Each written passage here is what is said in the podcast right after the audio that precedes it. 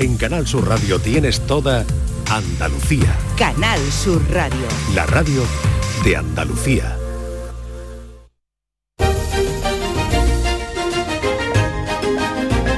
En Canal Sur Radio, Días de Andalucía, con Carmen Rodríguez Garzón.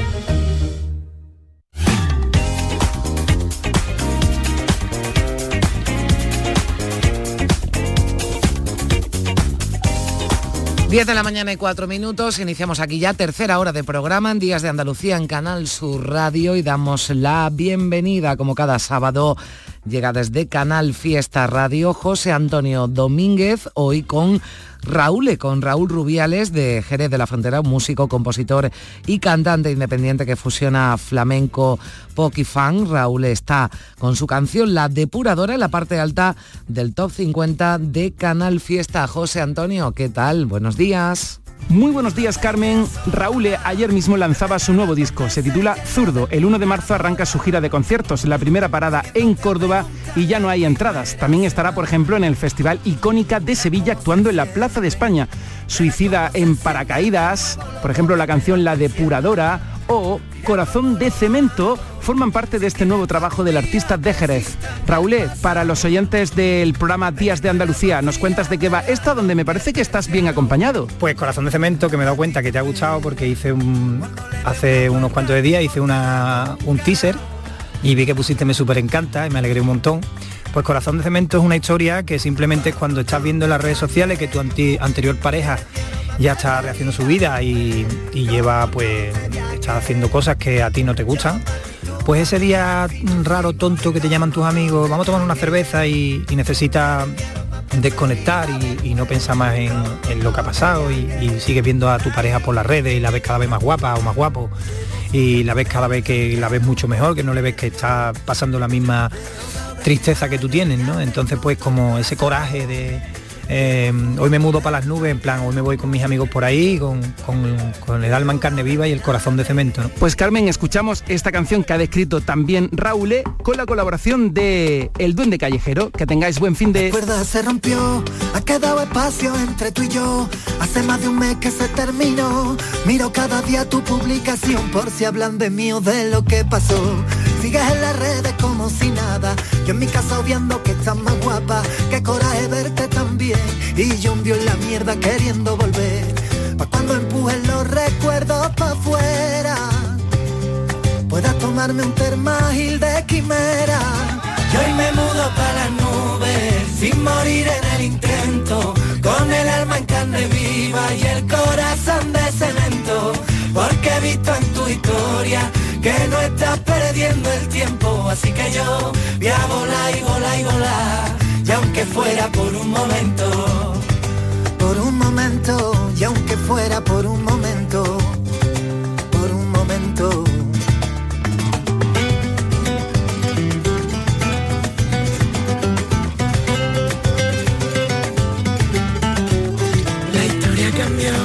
De ser tan tonto cuando me alió, me da cuenta que sigo en sintonía y he sabido valorar que mi vida es mía. He buscado consuelo con mis colegas, he salido un rato de la trinchera, necesito aire y comer y pegarme una buena borrachera. Cuando me empujen los recuerdos. Con la música de Raúl que llega desde Canal Fiesta Radio. Llegamos a las 10 de la mañana y 7 minutos. Enseguida por aquí ya Nuria Gaciño. sin morir en el con el alma en carne viva y el corazón de cemento, porque he visto en tu historia que no estás perdiendo el tiempo, así que yo voy a volar y volar y volar. Y ahora toca hacerlo bien, para que merezca la pena. Toca buscar en la vía ya alguien que me quiera. Y ahora toca hacerlo bien, para que merezca. Y conducir el viaje, sin dudar de que voy a pasármelo bien que yo voy a pasármelo bien. De que voy a pasármelo bien. Oh, de que yo voy a pasármelo bien. De que voy a pasármelo bien. Oh, de que yo voy a pasármelo bien. Vamos ya, pare.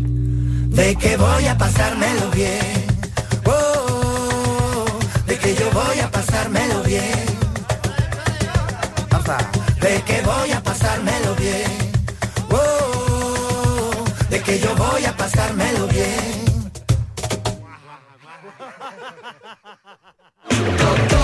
Abre la puerta, saca tu loco a pasear. Abre la la, abre la la la.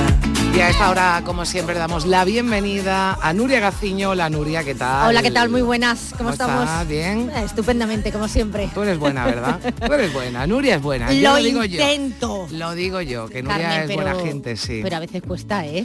Bueno. En algunos momentos determinados de la vida. Hombre, sobre todo depende con quién te cruces, ¿no? También. ¿Cómo lo sabes? Ahí está la, la cuestión. Bueno, el otro día hablábamos, eh, Nuria, de deportistas, eh, pues que habían tenido, mm, eh, a ver, mm, vamos a... Baches gordos en la vida. Exactamente, ¿no? Habían tenido comportamientos eh, reprochables. Mucho. Pero eh, ya dijimos que eso era afortunadamente una minoría, pero que había otros deportistas que habían destacado justo por lo contrario, por ser, pues eso, buena gente, Muy ser, buena gente. eh, gente comprometida. Tener un corazón inmenso. Exactamente. Y esos son, bueno, pues algunos de ellos, Sí. algunos ejemplos los que vamos a traer hoy aquí. Sí, la verdad es que hoy me apetece porque el otro día nos quedamos con el cuerpo Sí, un poquito sí, porque encogido. había historias. Sí. Y entonces feas. hoy me apetecía que hombre que la gente se vaya de tapeo a la calle con una sonrisa, ¿no? Claro Vamos a aprovecharlo. Que sí, En que está bien, no, porque además yo creo que, que está bien poner encima de la mesa, eh, bueno, pues deportistas,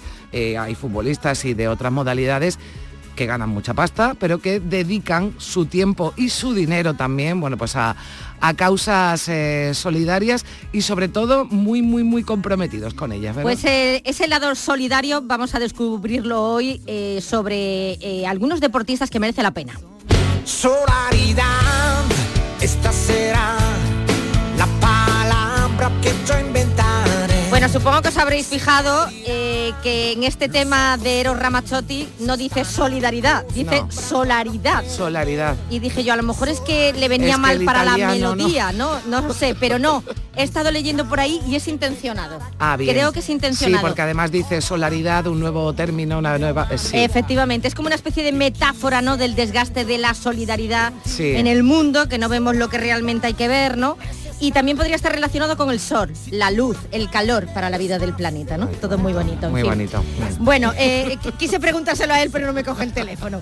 Voy a empezar, Carmen, por un deportista que me ha emocionado su implicación, primero porque reconozco que era uno de mis ídolos de juventud Sí. y porque creo que es importantísima la labor, no solo de ayuda que está llevando a cabo, sino también ahora de concienciación. Me refiero a Jordi Villacampa, estrella del baloncesto español, formó parte de la selección española Sí. que ganó la plata en Los Ángeles, 84, y brilló en el Juventud de Badalona cuando el equipo catalán pues le hacía sombra al Madrid y al Barcelona. 17 temporadas como jugador y 18 años de presidente, que yo ya no me acordaba que habían sido tantos años de presidente. O sea, es que es un tipo Bien, de los bien, que no bien, quedan. ¿no? Sí. Fiel a- al equipo, ¿no? De, su- de sus amores. Bueno, pues ya retirado de las canchas, se ha embarcado, nunca mejor dicho, se embarcó a rescatar inmigrantes en el mar, en el Mediterráneo. Durante dos semanas estuvo colaborando con la ONG Proactiva Open Arms, que tan conocida es, Mm. ¿no? Por su intensa y ardua labor en ayudar a esta gente que por desgracia la, la mayoría no alcanza la costa. Villacampa ha narrado en la sexta qué fue lo que le motivó a Sí. colaborar. Veo unas imágenes por televisión y veo un niño muerto en la playa eh, y esa imagen me hace pensar mucho. Y al final hago una reflexión que es muy básica, que es qué suerte he tenido de nacer aquí, mm, quiero ayudar. ¿Cómo puedo ayudar? Porque creo que hay que, hacer, hay que sensibilizar a la gente para que podamos hacer muchas misiones de estas, de rescatar a gente en el mar que se ahogan, que se ahogan sin, testigos, huyen porque hay guerras, por Boko Haram, por miseria, por violaciones, porque las mujeres son unas parias, no sirven para nada. Después otro momento muy duro es cuando lo- los despedimos, cuando se van, cuando ellos se piensan que van a Europa y van a Europa pues de aquella manera. La mayoría van a volver a su país, a la puerta, al punto de salida. Bueno, se refería, entiendo, a Aylan, esa Exacto. imagen de ese niño sirio, ¿no? Que, que dio, que dio la vuelta al mundo y que, bueno, pues él levantó también, desde luego, eh, la emoción ¿no? y la implicación también de, de Jordi Vilacampa, que no solo ayudó, sino que, vamos, ayudó. Sí, sí, se, se mojó, Se nunca mojó, mejor dicho. Y además, como dice Villacampa, mm, estamos hablando de gente mm, sin dignidad, o sea, que mm, se va a esta aventura a la desesperada. Bueno, son gente que viene muy, humi- muy humillada, eh, con poca dignidad como personas. O sea, pues ver niños pequeños es quizá mm, de 20 días, de un mes, eh, en un bote hay que estar muy desesperado la madre para llevárselos en un bote de este tipo para cruzar, se piensa en el Mediterráneo, donde no, no hay opción. Después de una travesía de 8 o 9 horas por la noche, sin una luz, y hay- alguien los salva, ellos están muy agradecidos, muy agradecidos, y eso también te llena. Salvamos en esta operación 857 vidas que si no hubiéramos estado nosotros, pues hubieran muerto con toda seguridad.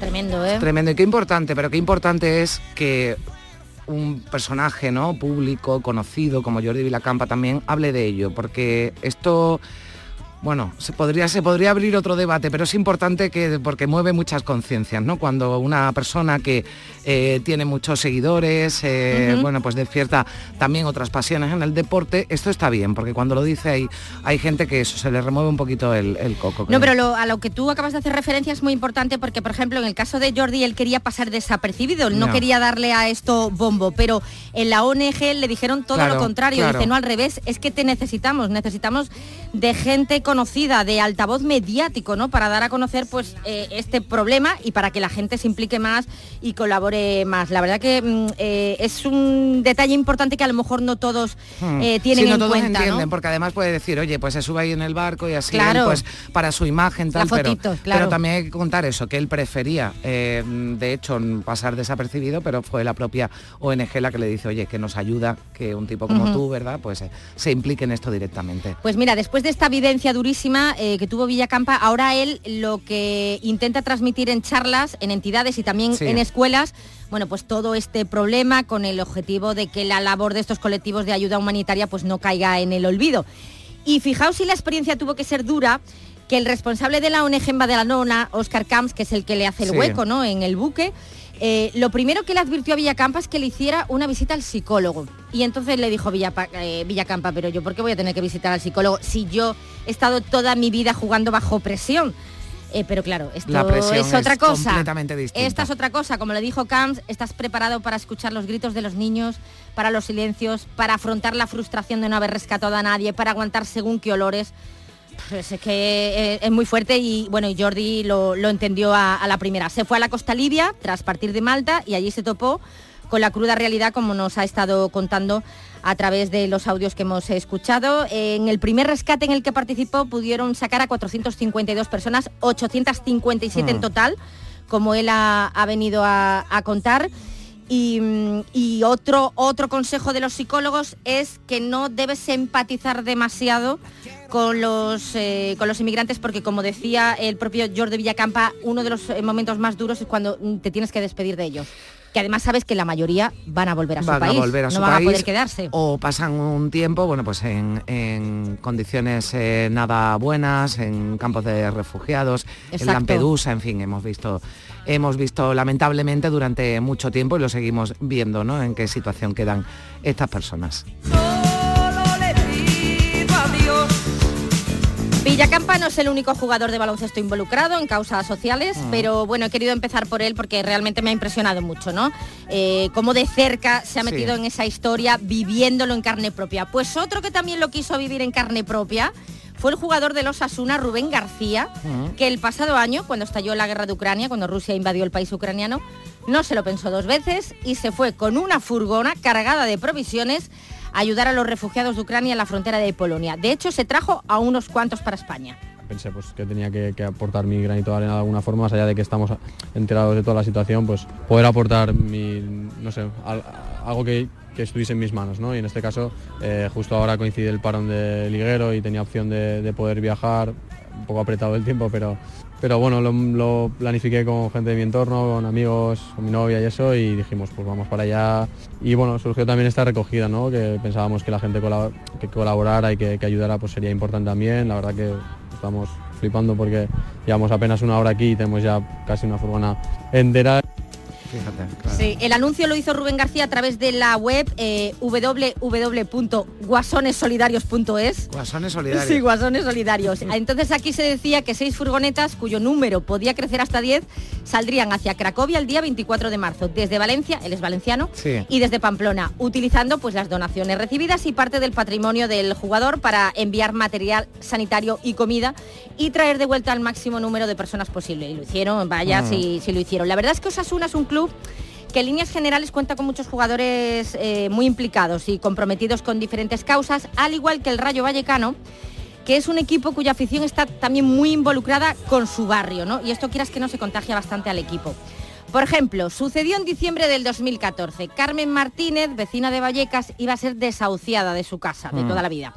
Entonces el club abrió una cuenta como fila cero y recaudó 21.106 euros para ella. Carmen solo aceptó 10.500, que era lo que necesitaba para Ujú. saldar las deudas, y pidió que el resto se destinara a otros fines sociales. Pero no quedó ahí la cosa porque el entrenador Paco Gémez pagó los gastos mensuales de la casa durante varios meses con su sueldo. Hombre, muchos pueden pensar es que para él es calderilla, pero oye, ahí está el tío, Bueno, lo pero ha hay hecho. que hacerlo. Claro, que hay claro. que hacerlo, ¿no? Porque además estamos hablando, oye, de Paco Gémez, que tendrá desde luego, tenía un sueldo, ¿no? Sí, sí. Importante. Pero ¿cuántos hay que tienen, bueno, pues para pagar eh, los alquileres de...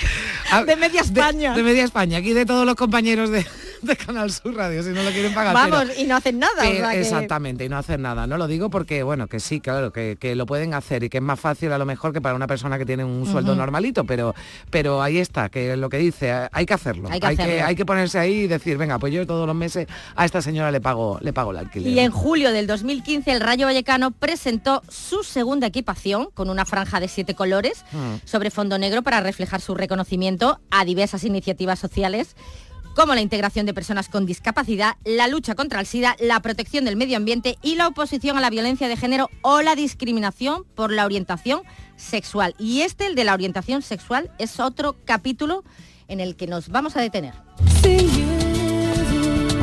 Las olas se acarician con el suelo. Os voy a presentar a un jugador de waterpolo del Real Canoe de Madrid, un waterpolista que ha roto barreras. Hola, soy Víctor Gutiérrez, soy jugador de waterpolo profesional y decidí salir públicamente del armario porque hacen falta muchísimos más referentes en el deporte y muy especialmente los jóvenes necesitan saber que se puede llegar a la élite del deporte siendo homosexual. En 2016 se empezaron a incrementar, fue cuando realmente se empezaron a contabilizar los casos de, de LGTBI-fobia, de, de agresiones por delitos de odio. Para mí fue probablemente uno de los años más importantes de mi vida porque fue el año en el que decidí salir públicamente del armario, visibilizarme como deportista abiertamente homosexual y como te digo, pues la vida me cambió. Creo que ha sido sin duda la decisión más valiente y la más importante de mi vida por todo lo que ha, su- ha supuesto y sobre todo lo más importante por la cantidad de personas a las que a través de, esa- de ese testimonio he podido ayudar. Pues no debería ser un acto de valentía, pero lo es. Lo es, por porque el deporte, eh, mayoritariamente, y, y me duele decirlo, ¿no? Pero hay mucha, muchísima homofobia. Sí que la y- y, bueno, solo hay que estar un ratito en un estadio de fútbol y escuchar algunos insultos, pues eh, en ese sentido, ¿no? Y no los voy a reproducir. Es que el peor insulto fue por parte de un compañero de equipo que le dijo que prefería tener un hijo con síndrome de Down a que fuera gay. Y gracias a Víctor Gutiérrez, ojo, y a su denuncia tras ser insultado en un partido por un jugador del equipo rival, por primera vez hubo una sanción por homofobia en el deporte español, o sea, por primera vez. Y no fue fácil denunciar. Fijaos lo afectado, lo afectado que estaba. Hemos jugado contra el Club Natación Sabadell, hemos ganado, pero bueno, tristemente hoy he vivido un episodio de, homofobia. Hay un, jugador del, equipo rival que me ha llamado maricón durante el partido. He pensado que, era más positivo lanzar un mensaje, pues como digo, conciliador y que, que uno negativo. Y al final los chicos y chicas jóvenes que, que puedan estar escuchando pues mis palabras o a quien yo pueda estar ayudando, que creo que el mensaje de perder el miedo y mostrarse tal y como uno es es mucho más poderoso que el de que el de mm, las cosas negativas, ¿no? Y, pero eh, no, no quiero dejarlo pasar más. Pues está bien que no lo deje pasar porque mira, al final se nos han colado algunos malos, porque vaya, vaya también, eh, o sea, Sí. el, el Es del que yo alucino, que alucino, vamos, Bueno, que pues no lo una entiendo. sanción y que no juegue más y ya está, pues desde luego, vamos, hay que ser imbécil, vamos, y ahí eso- Totalmente. eso- ahí está. Así que- hay que serlo, hay que serlo, mi ya madre. está. Bueno, y nos invita a todos a colaborar con la siguiente reflexión. Muchas personas no ven la causa del colectivo LGTBI como propia, porque no forman parte del propio colectivo. ¿no? Cambiar las cosas y asumir esta, esta lucha no es responsabilidad solamente de las personas lesbianas, gays, trans y bi, es una responsabilidad de todos. A mí no me hace falta ser mujer para estar en contra de la violencia machista, a mí no me hace falta ser una persona negra para estar en contra del racismo y por tanto creo que a nadie le hace falta ser una persona LGTBI para estar en contra de la discriminación por este motivo. Así que yo invito a todo el mundo a que se convierta en agente del cambio y luche para hacer de esta sociedad una sociedad sin LGTBI-fobia. Qué bien me está cayendo este Yo es que estoy enamorada de Lo él. estoy escuchando y me está cayendo muy bien, sobre todo porque mira, cuando hay alguien que se pregunta, bueno, pero ¿por qué todavía se celebra el Día del Orgullo? Y, Pues, hijo mira, mío, pues por, esto, pues, por, esto, por desgracia. Desde el 2021 es secretario de Políticas LGTBI del PSOE, es desde el 2016 una de las personas más influyentes de este colectivo, ¿eh? o sea que la labor que está realizando es maravillosa.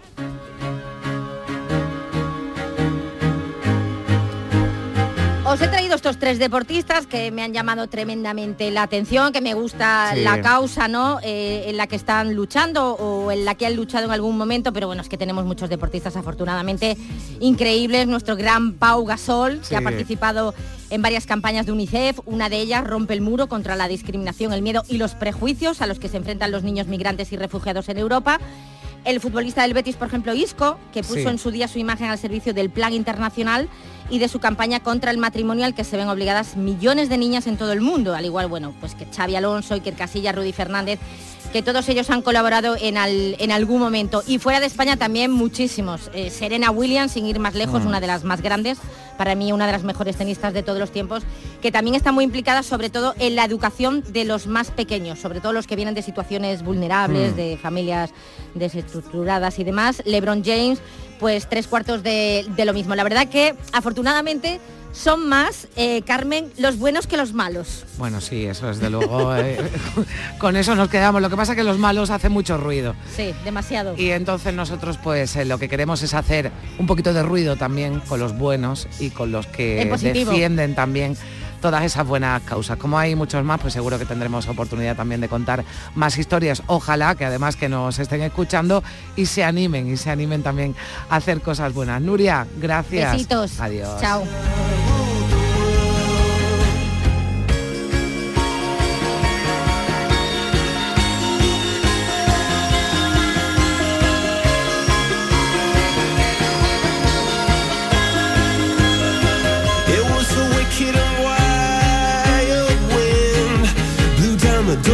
To let me in. Shattered windows and the sound of drums.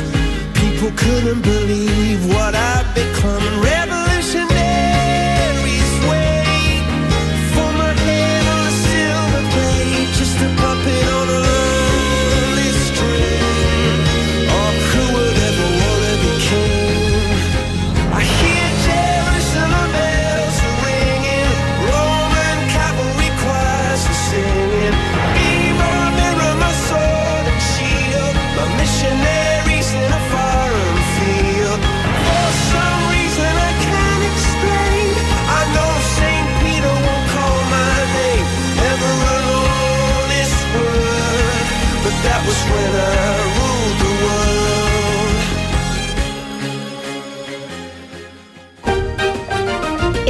Sur Radio, Días de Andalucía. La vida es como un libro y cada capítulo es una nueva oportunidad de empezar de cero y vivir algo que nunca hubieras imaginado. Sea cual sea tu próximo capítulo, lo importante es que lo hagas realidad.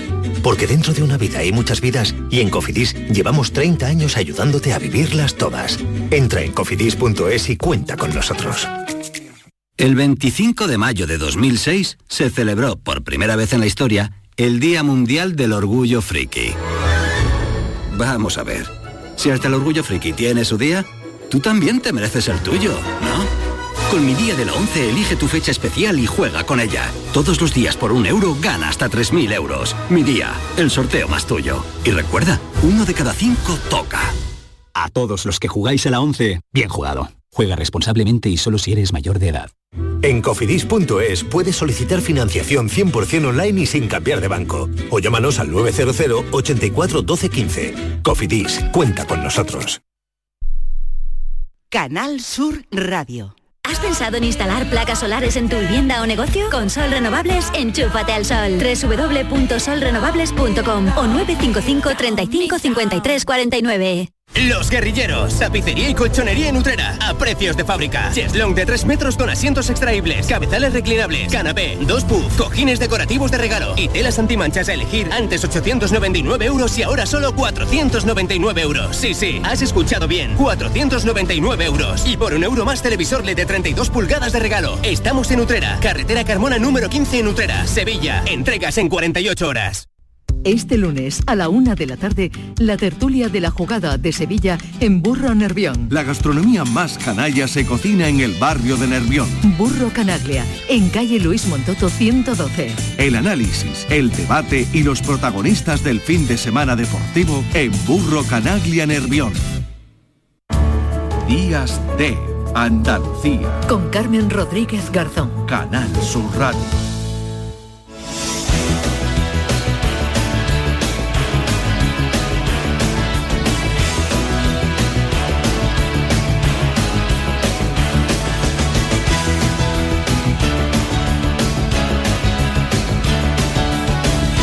Diez de la mañana y 29 minutos. Eh, Primi Sanz, ¿qué tal? Muy buenos días, ¿cómo estás, Hola, querida? Carmen. Muy bien, ¿y tú qué tal? Bien, pues nada, no, vamos a hablar de animales, ¿verdad? De, de historia, pero con los animales como protagonista. A mí desde que me sugeriste este tema, la verdad es que tengo muchísimas ganas, muchísimas ganas de, de hablar con el, con el autor de- de- del libro, ¿verdad? Que nos, eh, que bueno, pues que, que traemos hoy aquí a esta sección, Primi.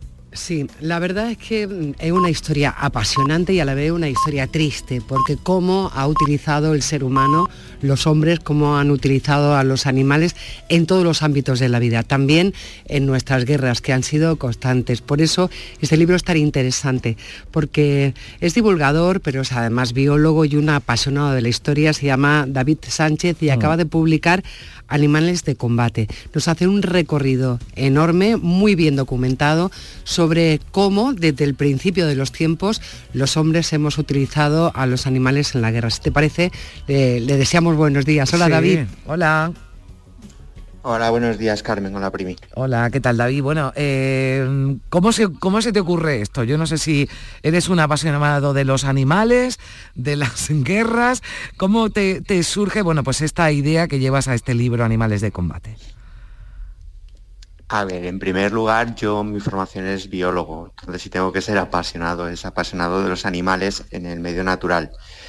Eh, durante mucho tiempo yo he estado divulgando mi asignatura hacia mis alumnos a través de las redes sociales y en un momento dado la editorial Pinolia se pone en contacto conmigo a través de Eugenio Manuel Fernández para proponerme un tema con un título cerrado. Oye David, me han hablado de ti, eh, tenemos este libro y creemos que, que puedes hacer un buen trabajo, ¿te apetece? En ese momento el título Animales de combate como que invita mucho a pensar que puede ser un, un tema que, que esté relacionado con mi formación, con la biología. Cuando yo me pongo a hacer el primer capítulo, porque yo acepto inmediatamente, la historia siempre me ha gustado, ya como un- curiosidad, como hobby mío de leer, me doy cuenta de que ciencia y biología muy, muy poquita, que es todo historia. Lo que he intentado es llevar ese libro en la divulgación histórica con la divulgación científica y sobre todo hacer muchas alusiones al mundo del cine, al mundo de las series, al mundo de la música, lo que es mi mundo. ¿Y lo has pasado mal, David? Porque realmente yo nada más que repasando y preparando esta entrevista se pasa mal de saber algunos datos que aportas. Por ejemplo, los que participaron, los animales que hicimos participar en la Primera Guerra Mundial. Hablaba de 8, entre 8 y 11 millones de caballos, había cerca de 200.000 palomas, 100.000 perros, en fin, que, que es una historia cruenta también para ellos. Alguien me ha preguntado durante este tiempo, eh, ¿es duro? Y creo que hay muchos capítulos que sí son verdaderamente duros. De hecho, lo digo al final del libro, que el gusto que te, el regusto que te puede quedar al finalizar del libro puede ser amargo, porque hay muchas situaciones en las que el trato ha sido vejatorio. El sacrificar la vida de los animales por causas y valores tan absurdos como un trocito de tierra o el poder económico o el poder político es absurdo. Y hay casos que son muy, muy duros de leer.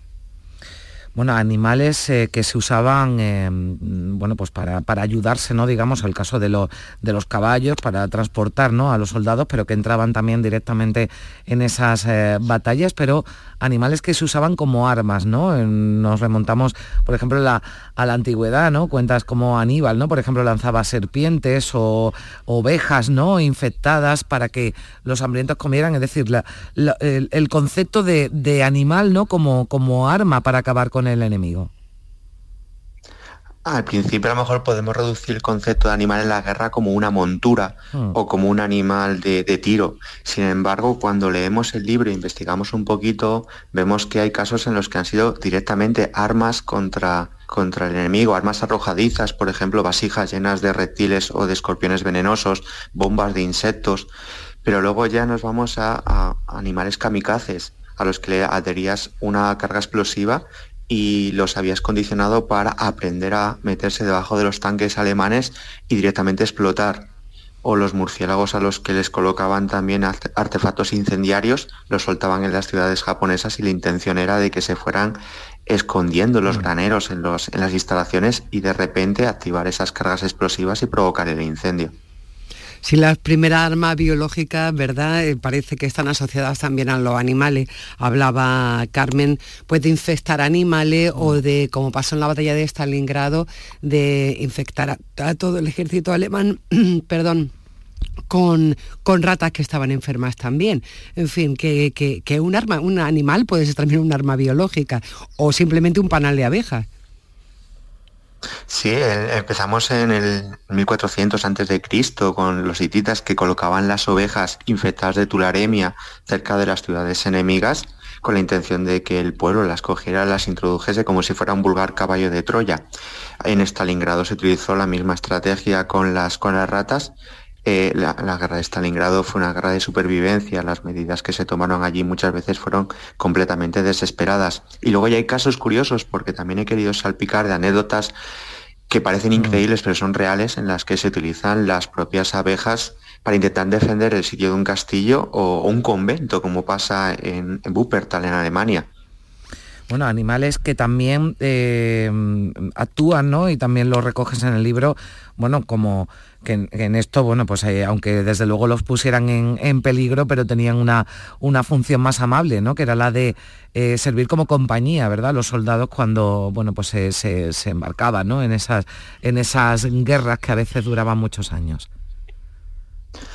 Si pensamos en una guerra como un episodio que puede prolongarse en el tiempo, eh, las condiciones en el frente y en las trincheras eran bastante duras. Entonces la compañía de un animal podía hacer que eso pasase un poquito eh, mejor. Entonces fueron muchos animales los que, los que aparecieron abandonados por las calles en los puertos y eran adoptados por las compañías y los regimientos como compañía o como entretenimiento, porque muchas veces los enseñaban a desfilar, a saludar, a fumar, a beber, y al final se convertían en soldados y, y pasaban la, la guerra con ellos, incluso se llegan a convertir en condecorados, capos, uh -huh. sargentos y, y recibir sus propias medallas. David, eso quiere decir que también, bueno, lo humanizamos tanto que incluso llegamos a hacerlo héroes, suponiendo que alguna guerra tuviera heroicidades. Pero mmm, hay muchos reconocimientos. Tú recoges también en tu libro algunos perros, sobre todo perros que fueron muy famosos, que se hicieron mm. muy famosos por su labor en la guerra. Eh, tenemos que pensar que igual las tres especies que más han utilizado, eh, perros, caballos y palomas, son las que eh, más condecoraciones o más elementos hemos colocado como símbolos. Al final, el convertir o el construir un héroe yo creo que implica el crear un mito o un símbolo para que siga habiendo un apoyo de la sociedad. Entonces, sí, hay, hay perros muy famosos como el sargento Stavi, que, en la Primera Guerra Mundial llegó a ser el héroe nacional de Estados Unidos por ser el animal más condecorado, eh, logró defender su destacamento de un ataque de gas mostaza y ayudar a, a, encontrar y a, a, un espía enemigo. Eh, por ejemplo, eh, Cherami, la paloma mensajera que, con su mensaje consiguió salvar la vida de 194 soldados norteamericanos, o, o Warrior, el caballo que dice que, que los alemanes no pudieron matar y que participó en muchas batallas en la Primera Guerra Mundial y, pasó sano y salvo en todas ellas. Mm.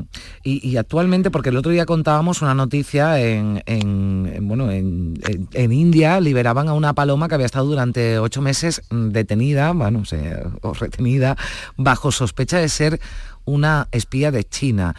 Eh, es verdad que durante la, historia, ¿no? Pues bueno, pues por, eh, necesidades ¿no? que, que tuvieran los que participaban en las guerras, tenían que tirar de los animales, como decía, como medio de transporte o como animal de, tiro, pero actualmente todavía hay eh, bueno pues países, gobiernos quienes protagonizan la guerra, usan todavía a los animales en esas, en esas batallas.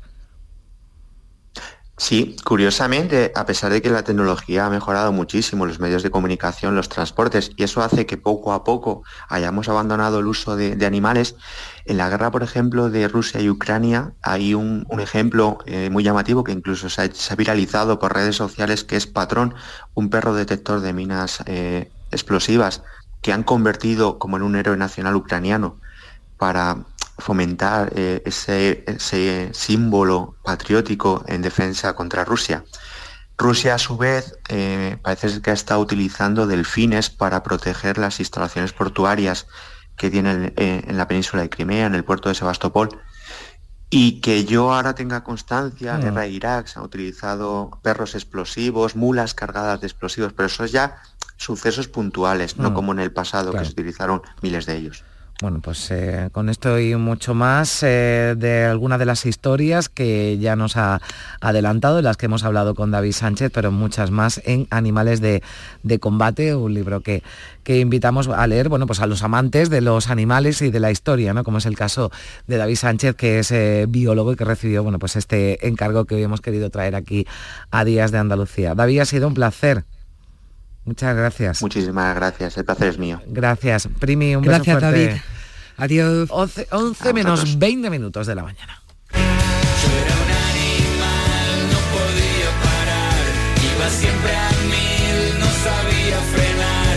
Yo era un animal, vivía en un bar, días sin dormir, noches sin soñar. Nunca tuve dioses, ni una religión. Mi propia conciencia era mi elección.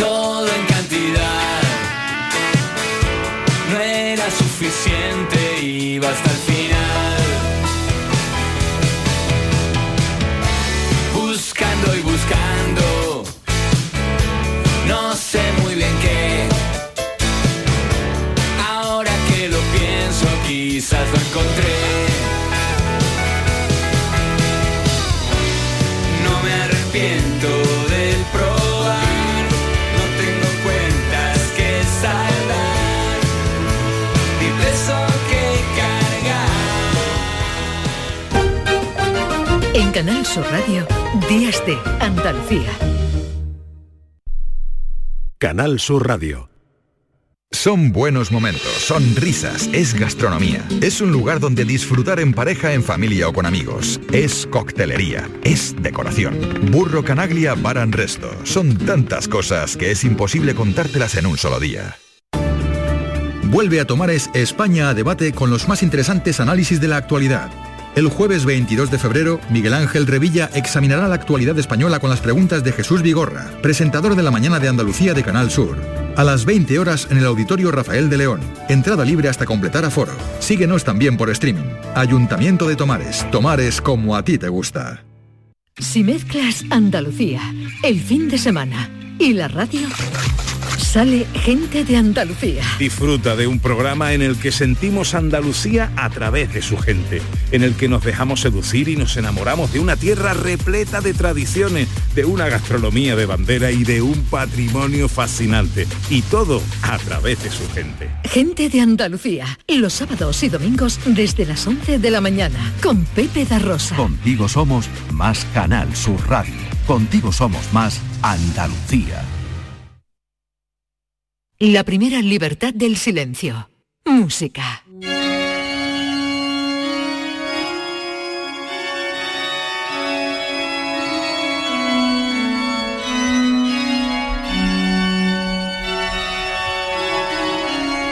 En 16 minutos llegaremos a las 11 de la mañana. Recibimos ya aquí en Días de Andalucía con esta música a Gil de Galvez, maestro José Manuel, ¿qué tal? Buenos días. Buenos días, Carmen. ¿Cómo estás?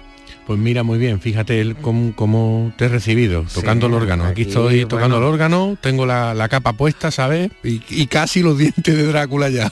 Bueno, esto es bueno para el espíritu, escuchar esta, esta música, ¿verdad? Está bien para, para un sábado por la mañana. ¿Qué estamos escuchando? ¿Qué traemos hoy? Cuéntanos. Bueno, pues hoy traemos a un autor maravilloso, a Gonzalo de Baena, eh, otro de estos grandes autores olvidados, que fue un- un músico, un compositor e instructor de teclistas, que ahora vamos a hablar de Ah. ello, de gente que tocaba instrumentos de teclado, del Renacimiento. Ya sabes que estamos repasando la última Sí. semana mucho Renacimiento, mucho barroco, eh, de, de gente que nació en Andalucía. Y parece que Gonzalo de Baena eh, nació en Sevilla pero se fue a Portugal eh, a trabajar en la corte de, de Manuel I y de, y de Juan III. ¿no? Estamos, para situar a los oyentes, estamos. Baena nació más o menos en 1476 por ahí, ¿vale? O sea, Ah. estamos últimos años de- de- del siglo XIV, siglo XV, ¿vale? Perdón, XV, XVI. siglo XV, XVI, sí. Exactamente. Y bueno, en, en- en un tiempo donde han quedado pocos restos musicales escritos, ¿vale? Entonces no Ah. tenemos tanto, ¿no? Y en, este- en el caso de Gonzalo de Baena sí que tenemos. Bueno, él pertenecía a una a una familia de músicos eh, vigüelistas. Ya hemos hablado Ah. de tañedores de Sí. vihuela de este tiempo, que hemos sacado a muchos, ¿no? O sea, Ah. eh, su padre era Alonso de Baena, sus hijos Gonzalo, Francisco y Diego. Parece que fueron músicos, no se sabe bien, pero se especula con que fueron músicos en la corte de los reyes católicos, entre 1496 y 1500. O sea, fíjate... Ah, eh, el nivel, ¿no? Sí, sí, sí, sí, de primerísimo nivel. Y bueno, en los primeros años del siglo XVI, como te he dicho, se traslada a Portugal eh, y justamente hacia el año 1536 recibe el privilegio de poder imprimir su obra magna. ¿Qué es recibir el privilegio? Bueno, pues que eh, en estos tiempos para tú eh, poder imprimir una obra, Ah. tú no te ibas a cualquiera y decías imprímeme la obra, eso te tenía que autorizar el rey, ¿no?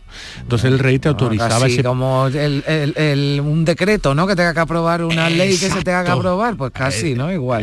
efectivamente, o sea, si tú no tenías el, real privilegio de poder imprimir esa Mm. obra que había sido repasada y visada y todas esas cuestiones, tú no eso no lo podías imprimir, obviamente. No, Está Esto claro. tendría que ver un poco también con la censura, ¿no? Entiendo, ¿no? Seguro que servía de control de todo tipo de, de- de cuestiones. Claro. Y, y por eso se llamaba privilegio, ¿no? El Ah. rey te ha privilegiado a que publiques esta obra. Esta obra, ¿cuál era? Pues era el arte de tañer Ah. el teclado, ¿vale?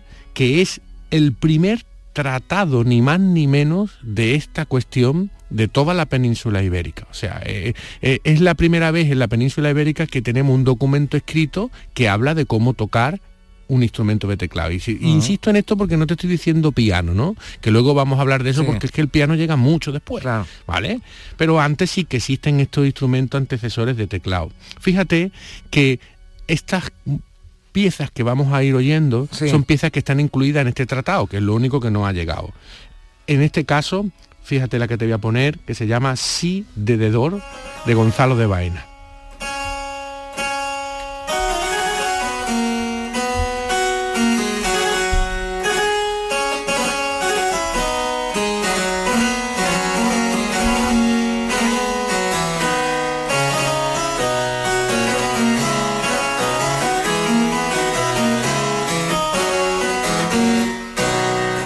¿Este qué instrumento es el que está sonando? Porque esto no es un piano, lo decíamos. No, no, no.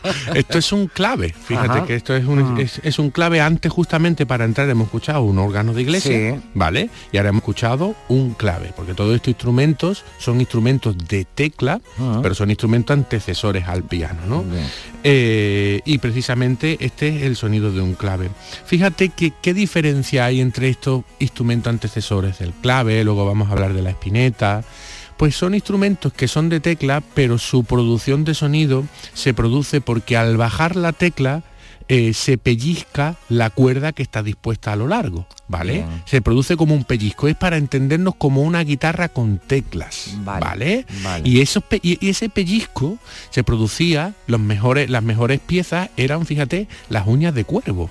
Las uñas de cuervo Ah, se sí. iban colocando, claro. Entonces tú le dabas la tecla, bajaba un saltador y con la uña de cuervo, clan, le daba la cuerda, ¿vale? Esos son instrumentos antecesores del piano, ¿vale? Pero el piano, ¿qué ocurre? Que ya no es un instrumento de cuerda pulsada, ¿vale? Es de Ah. cuerda golpeada. Cuando tú accionas la tecla de un piano, se acciona un martillo que le da la cuerda. ¿Vale?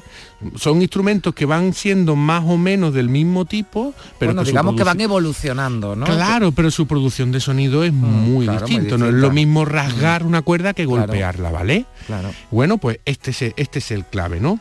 Eh, este primer tratado de tecla que se publica definitiva en 1540, el mismo autor nos dice que es para enseñar a tocar el instrumento de teclado sin necesidad de maestro. O sea, e- es una obra de mu- musical didáctica para enseñar, ¿vale? Esto en la época se llamaban manuales auto- autoinstructores. ¿Eso qué quiere decir? Porque te está diciendo el autor que es para que no tener un maestro. O sea, yo imprimo este tratado, esto Ya. llega a tu casa y más o menos tiene explicaciones eh, para Como un que tú te tutorial, puedas- ¿no? Para que Exacto, un tutorial de ahora que todos acuden a- Sí. Acudimos, ¿no? Pues a Eso redes, es. a YouTube, y mi- miras, bueno, pues cómo tocar tal, no, pues además en música hay mucho, ¿no? Eh, eh, cómo tocar tal canción, acordes para una canción, o cómo reparar un fregadero, que hay de todo. Bueno, pues eh, esto era como una especie de tutorial, pues de la época, ¿no? La Efecti- Efectivamente. Bueno, y aquí pues se habla y, y refiere directamente a esos instrumentos de teclas que podían ser el manicordio, Ah. eh, el clavicordio, el clave que estamos oyendo, la espineta, que es como un clave un poquito más pequeño, era como un clave más móvil, ¿no?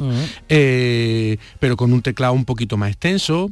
El órgano, ¿vale? También había un órgano que hoy día se conocen como órganos positivos, ¿vale? Que órganos más pequeños de tubo, que precisamente él representa en el frontispicio, en la portada de su método, que probablemente podía sonar así. Mira cómo suena la única es columba mea.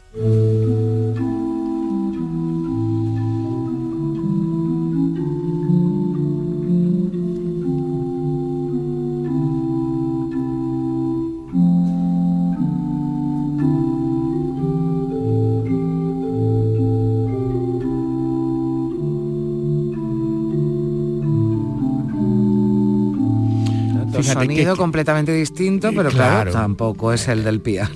Sí, ten en cuenta que Andalucía y España Sí. fue una región muy rica en, instrument- en instrumentistas de tecla y en composiciones, organistas, Ah. clavecinistas, monocordistas, ¿no? Fíjate, antes hemos escuchado el clave, que se produce el sonido a la hora de rasgar la cuerda, pero aquí eh, el teclado es parecido, normalmente es más amplio en un órgano de este tipo, pero eh, suena como con fuelle, con mucho aire, ¿no? Mm. Ese aire hay que ir dándoselo a este órgano positivo, pues básicamente tiene una especie de fuelle abajo, como cuando tú tienes, eh, tratas de usar un fuelle en una chimenea e hinchar Mm. el fuego, ¿no? Claro. Le da y el fuego tira para arriba, pues más o menos es, un- es una cosa parecida y con los, con los pies le iba dando ese fuelle y por eso se produce este sonido tan maravilloso. Ah. Pero fíjate que ahora te he destacado eh, otra pieza de, de, de Baena, el himno, eh, en manos de un manicordio, o sea, manicordio, manos y cuerda.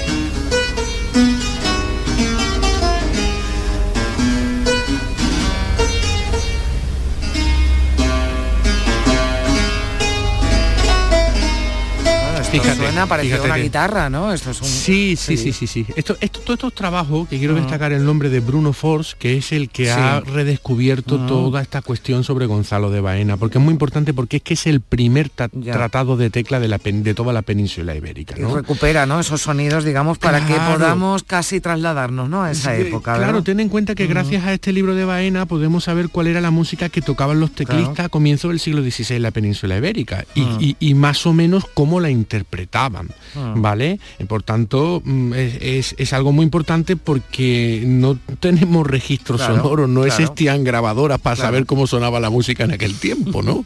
Entonces es muy importante el- este paisaje sonoro musical, eh, eh, pues más o menos tratar de recrearlo, de, de- de- qué podía sonar en aquel momento y la importancia que tenía en aquel momento. Claro, no era lo que sonaba también, porque eso, bueno, pues en las partituras, ¿no? Se pueden recuperar, Sí. sino el cómo sonaba de verdad, ¿no? Con el instrumento y eso es lo que lo que lo hace mucho más interesante, de, claro, vamos, más y- interesante y de más de más interés, ¿no? Ese tratado. Sí, que y además que en, claro. aquel tiempo eh, no había muchos entretenimientos y tenemos televisión, tenemos internet, tenemos tantas cosas, pero antes escuchar música en Mm. vivo era la única posibilidad y solo para privilegiados, ¿no? Claro. Entonces, entonces ponerle, decorar la música de este tiempo es, es algo importante. Por eso la investigación en música es, es, es vital porque nos da Mm. Mucha, muchísima información, ¿no? Bueno, aparte ¿Qué nos regala este tratado de Gonzalo de Baena? Pues él hace un ingenioso sistema de tablatura. ¿Esto qué es? Para que sin saber música, sin saber las notas musicales de aquel tiempo, que de eso hablaremos también, que no son las que conocemos hoy, era un sistema un poco diferente, sin saber ese sistema musical eh, culto, por decirlo de alguna manera, con un sistema de tablaturas te enseñaba a teclar el teclado. Esto hoy sigue existiendo, por ejemplo, en la guitarra. Hay mucha Mm. gente que no sabe Claro. leer el lenguaje musical, que no es saber música, que son cosas distintas. Yo mucha gente me dice, yo no sé música, no, no, tú no sabes leer el lenguaje Claro. musical, es que son cosas muy distintas, ¿vale? Pero la música es una cosa mucho más grande, ¿no? Entonces, bueno, con, pues con la tablatura hay mucha gente hoy día que aprende a tocar la guitarra, ¿no? Hay muchos tutoriales, como os he dicho bien antes, en- en, en internet. Pues Gonzalo de Baena, de Baena inventó esa tablatura para quien no supiera música, pues diciéndole, pon este dedito aquí, ahora el otro, el otro, el otro. Y de esta manera suena esta pieza, ¿no? Eh, eso era un poquito Sí, eh, sí, sí, eh, la tablatura. Muy interesante. sí. Y, y, bueno, te he traído una cosa también, es verdad, eh, y aquí te voy a decir que Dios me perdone, porque es una comparación. A con. Johann Sebastian Bach, ni más ni menos, ¿vale? que, que sé que hay muchos entendidos que nos oyen también y Bueno, aquí me pueden matar. que Bach te perdone, ¿no? Exactamente, que me perdone Bach. ¿Por qué? Porque he encontrado aquí, ten en cuenta que este tratado Gonzalo de Baena lo hizo con piezas propias, Ah. también hizo adaptaciones para teclado de su propio hijo, Antonio Baena, y también de autores importantes de ese momento, ¿no? Entonces hay un santus de su hijo, Antonio de. Baena, muy interesante, que empieza con, con una, un- se llama ornamentación, ¿no? Que hace por tres veces, ¿no? Que, que cuando yo lo he oído, digo, esto me ha recordado mucho, eh, eh, eh, salvando la distancia, obviamente, con la tocata y fuga en re menor. Quiere decir, ¿qué, qué quiero decir con esto? Que a lo mejor a lo mejor es posible que Johann Sebastian Bach, pues este tratado, pues lo tuviera encima de la, más, de la mesa y, y- y lo viera, ¿no? Porque decir, bueno, un tratado de, Bach diría, un tratado de hace 200 años Claro. de la península ibérica, que él seguro sabía que aquí había muy buenos organistas y que teníamos muy buena tradición, pues seguro que lo pudo ver, ¿no? Entonces, Y vamos si a no lo escuchar... sabemos, pues nosotros nos lo imaginamos que está bien y lo A mí me ponemos aquí. a mí Venga, como músico vamos- me parece. Hombre, yo, Vamos me- a oír- yo- yo confío mucho en tu criterio, desde luego. Sí. Vamos. Vamos a ir a Antonio de Sí.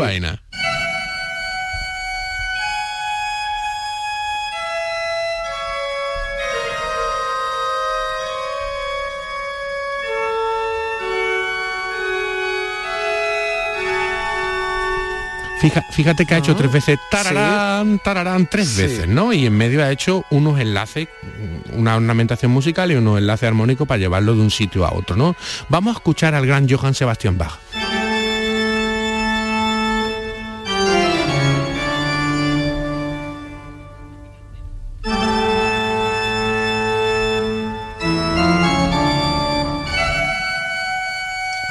Ya te di- Vamos, yo te digo yo ¿eh? que no tengo ni idea, vamos, y al lado tuya ya ni te cuento, o sea, yo te digo a ti que esto, mm, inspiración hay seguro, ¿eh? y está muy famosa, por eso la quería poner. Vamos a escuchar abajo un poco.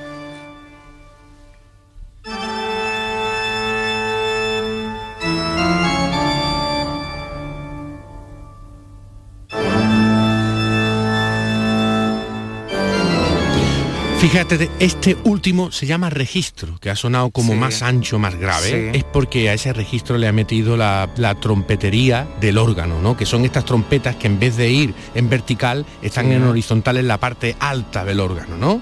Que te, te- te he reservado para terminar un ejemplo de trompetería del propio Gonzalo de Baena. Bueno, me gustaría decirte que, fíjate, este tratado se encontró recientemente, en el año 1991. Ah, para bien. los- claro, en, en- en el- la biblioteca del Palacio Real de Madrid, que es una biblioteca que ha dado pff, un montón de joyas y muchas se están sacando todavía eh, eh, de nuestra historia de la música, ¿no? Y es un, y es un descubrimiento, bueno, que, que es importante porque es, fue el primer tratado de la península ibérica, ni más ni menos. Bueno, pues ni más ni menos porque siempre es apasionante escucharte y escuchar la música de los compositores que nos traes. eh, José Manuel, nos Sí. eh, despedimos, ¿no? Ya Sí. sí, que nos queda un minutito. Así es. Fíjate, esta es la trompetería Sí, de la pieza primer tono de Gonzalo de Baena.